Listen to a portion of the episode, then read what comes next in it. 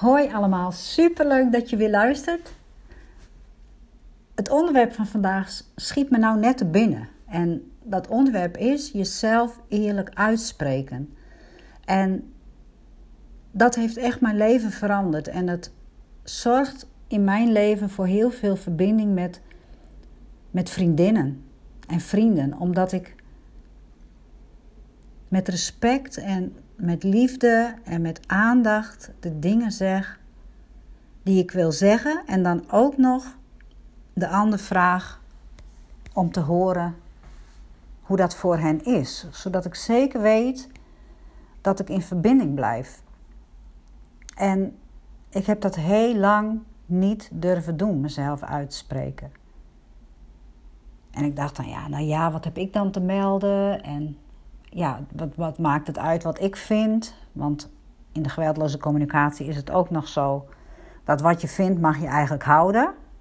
Want daarin gaat het echt over dat je door empathie de ander bij zijn eigen behoeften en oplossingen brengt. En toch merk ik dat het me ook energie geeft om te zeggen hoe het voor mij is of hoe ik het zie. En ik doe dat altijd door te vragen: wil je ook horen hoe ik dat zie? En wanneer ben ik daarmee begonnen? Nou, dat was op een workshop die ik gaf in een klooster. En er waren best veel mensen, 25 mensen of zo. En er zat een vrouw en die zei: Ja, ik heb geen contact meer met mijn zus. En dat, ja, dat vind ik best heel moeilijk. En ik heb alles geprobeerd. En ook met de geweldloze communicatie. Maar ik, het lukt me gewoon niet om weer met haar in verbinding te komen. En toen zei ik tegen haar: Dan is het enige wat jou nog rest rouwen om het verlies. En ik kreeg later van haar terug dat ze daar zoveel steun aan had gehad. Want soms kom je niet meer in contact met iemand, omdat die ander daar niet aan toe is, of omdat die ander dat helemaal niet wil, of omdat die ander angst heeft voor bepaalde dingen die jij misschien, knopjes die jij misschien indrukt. En zij heeft toen de tijd en de rust genomen om te rouwen over het verlies van het contact met haar zuster.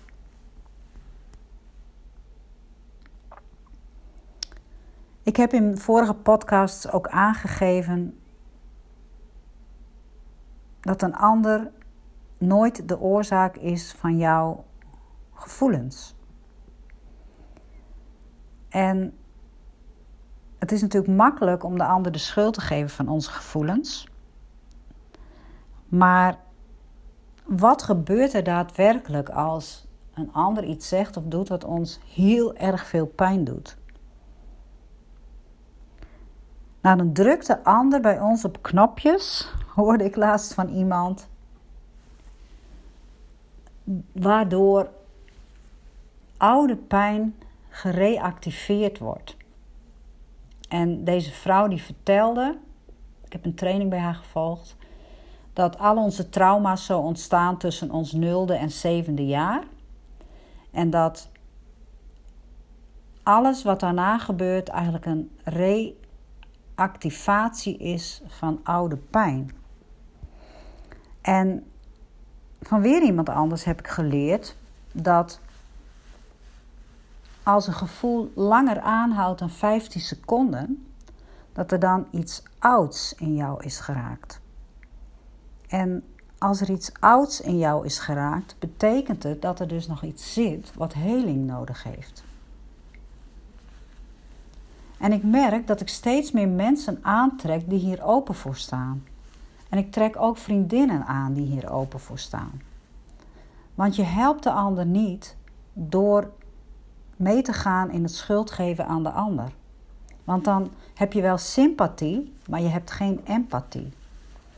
En nu ben ik meteen bij het onderwerp van vandaag, wat ik nog niet wist hoor toen ik begon te praten, maar het verschil tussen sympathie en empathie.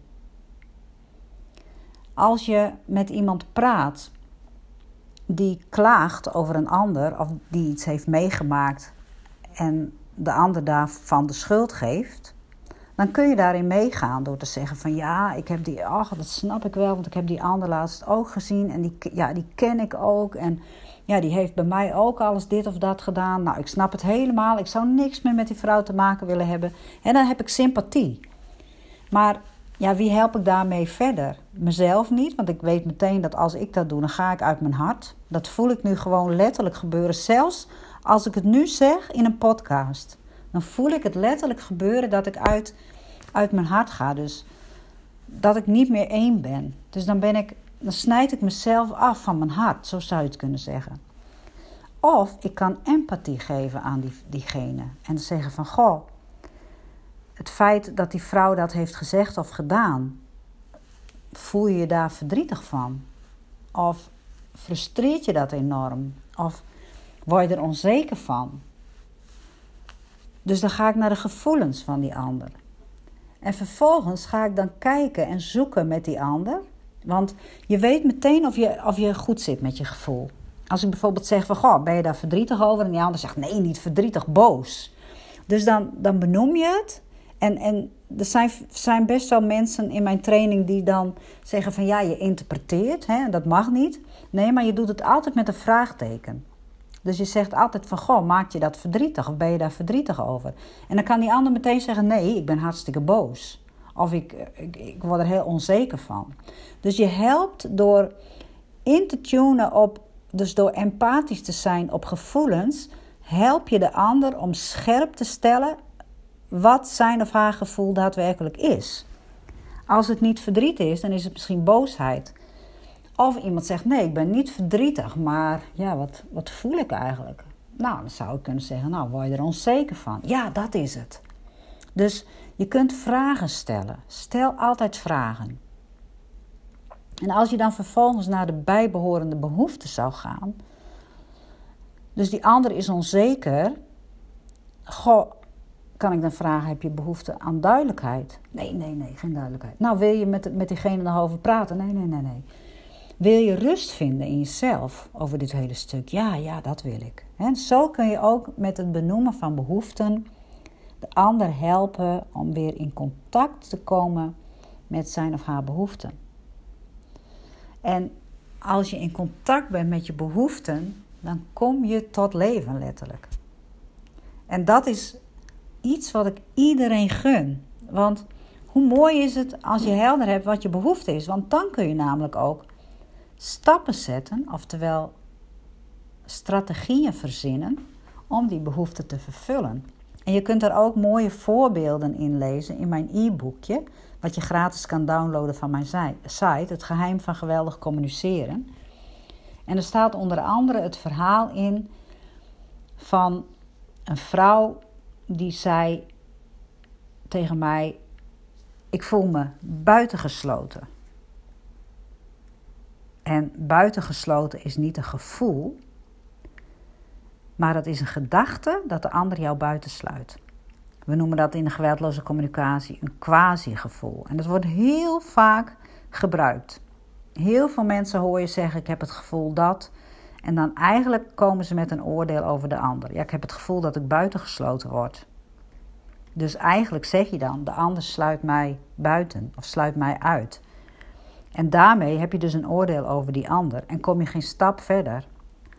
Dus ik vroeg aan haar, en als je je dan buitengesloten voelt, voel je je dan heel erg eenzaam en verdrietig? En toen begon ze te huilen. Dus ik ging van het quasi-gevoel, ging ik naar het gevoel wat daaronder lag verdrietig en eenzaam. En toen zei ik tegen haar, want ik, ik beoefen deze taal natuurlijk al wat langer.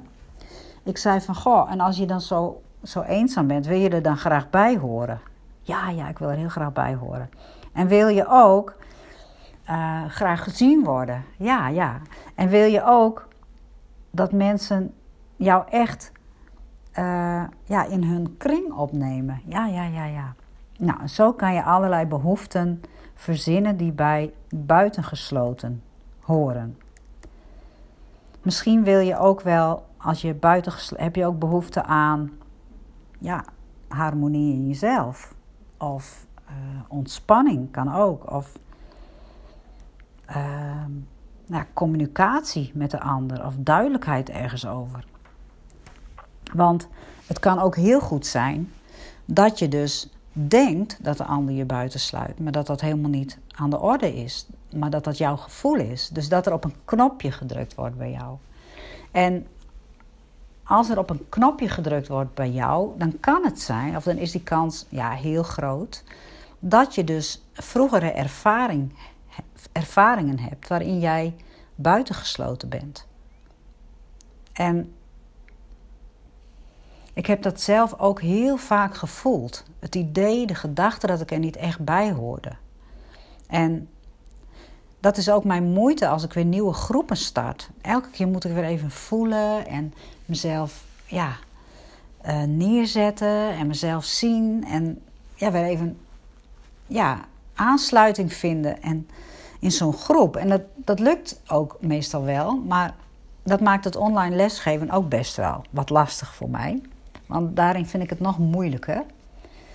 Maar ooit vroeg iemand toen aan mij: hoe zat dat in jouw eerste groep? Mijn eerste groep, wat bedoel je? Je gezin van herkomst. Oh, en toen vielen er allerlei kwartjes. Ik kan me nog herinneren dat ik ooit dacht dat ik was geadopteerd, want ik voelde me er totaal niet bij horen. En ja, mijn vraag aan jou is: herken jij dit? Dat je je wel eens eenzaam voelt omdat je er graag bij wilt horen. En dat kan zijn bij een vriendenclub, het kan zijn in een, in een, in een cursusgroep, het kan zijn in je gezin. En ja, hoe zat dat in jouw eerste groep? Hoe voelde jij je in jouw eerste groep? En nou, daar kun je even over gaan voelen, over gaan sparren. Je zou dus een opstelling kunnen doen, een familieopstelling. Je zou een geneogram kunnen maken, daar wil ik ook nog wel eens iets over, over vertellen.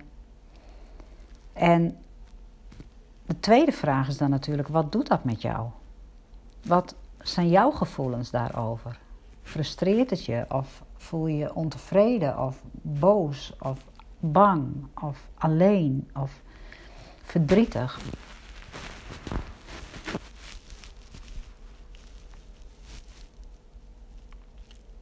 Dus iemand die jou de gedachte geeft hij sluit mij uit, die drukt. En als jij daar vervolgens heel erg mee worstelt, of gespannen door wordt, of niet van kan slapen, die drukt dus op een knopje bij jou. En dat knopje, onder dat knopje zit een oude, onvervulde behoefte.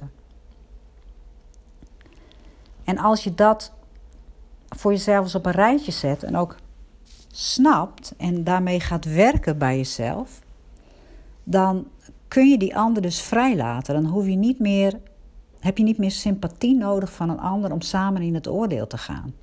Maar dan kun je naar binnen gaan. En de geweldloze communicatie heeft tools om naar binnen te gaan. En ik heb ze net al genoemd. Wat voel je? En wat heb je nodig? En dit is voor mij zo'n geweldig middel om weer in verbinding te komen met mezelf, maar ook om zelf aan de slag te gaan met oordelen die ik over anderen heb. Dus oordeel in je voordeel. Elk oordeel dat jij hebt over een ander zegt iets over een behoefte van jezelf. Dus je kunt daar en oordelen mag je heus wel blijven doen, maar als je je maar bewust bent van het feit dat er een behoefte van jou onder ligt. En ook dat als je sympathie gaat vragen van een vriendin, dat je dan samen dus in een oordeel zit en uit, je, uit de verbinding gaat met je, ja, met je hart waar geen goed en fout is. En ik heb dat best heel vaak gedaan. En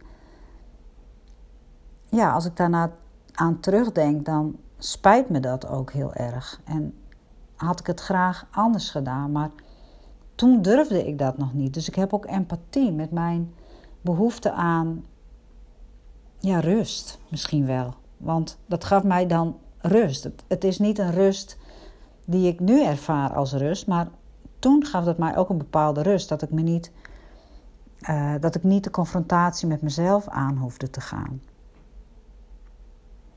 Dus het verschil tussen empathie en sympathie, wees je daarvan bewust.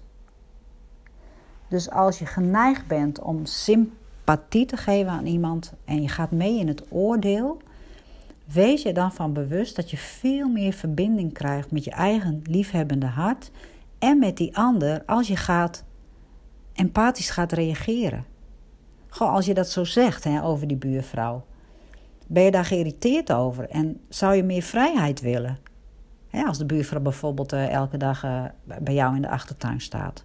En dan kun je ook nog samen kijken van, goh, welke strategie kunnen wij samen verzinnen waardoor uh, we die eigen behoefte aan vrijheid kunnen vervullen.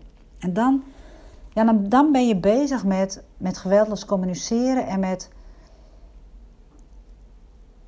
ja, hoe zal ik het noemen? Het creëren van vrede in jezelf, bij de ander, maar ook uiteindelijk straks bij de buurvrouw. Want nu kan het zijn dat je haar uit de weg gaat, of dat je je niet meer vrij voelt in je eigen huis, of dat je niet meer reageert op de bel en dat je denkt: Oeh, help mijn buurvrouw, ik loop even een blokje om. Dat, dat is ook niet fijn voor de buurvrouw, want die gaat dat ook voelen in de energie. Dus dit geweldloze communiceren, wat ik geweldig communiceren noem, kan je zo helpen om in verbinding te zijn met het leven. je levensenergie. Want je krijgt er geen energie van als je in het oordeel zit. Je trekt jezelf ook naar beneden. Maar als je echt, echt jezelf kan uiten met wat er in je leeft, op een manier waarbij je rekening houdt en respect hebt voor de gevoelens en behoeften van de ander, nou dan, dan, dan ben je vrij. En dan voel je je in harmonie. Dan ben je één. Dan ben je congruent. Dan krijg je levensenergie. Dan, nou, dan ga je van dansen. Ik ga er van dansen in ieder geval. Omdat ik weet hoe anders ik me ook heb gevoeld toen ik dat nog niet deed. En ik ga even naar het begin van deze podcast. Hoe begon ik? Ja, je eerlijk uitspreken. Ik schrijf het ondertussen even op. Je eerlijk uitspreken. Uh, dat deed ik dus niet. Uit angst ook soms om andere mensen te verliezen. Maar ook uit angst ja, dat ik het misschien fout zou doen. Want dat is voor mij ook een heel groot uh, ding in mijn leven. Help, uh, ik moet het wel goed doen. Dus eerlijk uitspreken. Het verschil tussen empathie en sympathie. Dus bij empathie ga je naar de gevoelens en behoeften. Bij sympathie kan het zijn dat je in het oordeel gaat. Waardoor de ander wel natuurlijk uh, blij is, maar uiteindelijk help je daar de ander niet mee. En dat je dan, als je empathie geeft, ook altijd vraagt of wat jij denkt dat die ander voelt, of dat daadwerkelijk ook klopt. Goh, klopt het dat je hier boos over bent of verdrietig? Of voel je hier uh, gefrustreerd over? Dus altijd met een vraagteken, zodat je niet interpreteert, maar echt geïnteresseerd bent in wat er in die ander leeft. En vervolgens ga je dus naar de behoefte die de bron is van de gevoelens die er ontstaan. Dus je lijf geeft een gevoel aan als er een behoefte niet gehoord is. Of als er een behoefte wel gehoord is. Je kan ook heel blij zijn als er een behoefte wel vervuld is. Aan verbinding of aan vriendschap of aan ontspanning of aan uh, innerlijke vrede. Dan ben je heel blij en dan voel je vreugde. Dus die gevoelens en behoeften, probeer die helder te krijgen bij jezelf en bij de ander. En dan krijg je op een hele andere laag verbinding met elkaar dan wanneer je samen in het oordeel gaat. Nou, volgens mij is dit een hele mooie podcast geworden. Ik word er zelf ook helemaal blij van. En het is weer geen 45 minuten, maar dat laat ik helemaal los. Ik doe het gewoon op mijn eigen manier. En als je hier meer over wilt lezen, kun je even naar mijn website gaan: www.sonjaswart.nl. En dan vind je daar het gratis e-book: Het geheim van geweldig communiceren. Nou, en heel erg leuk dat je weer geluisterd hebt. En wie weet, tot morgen. Doeg!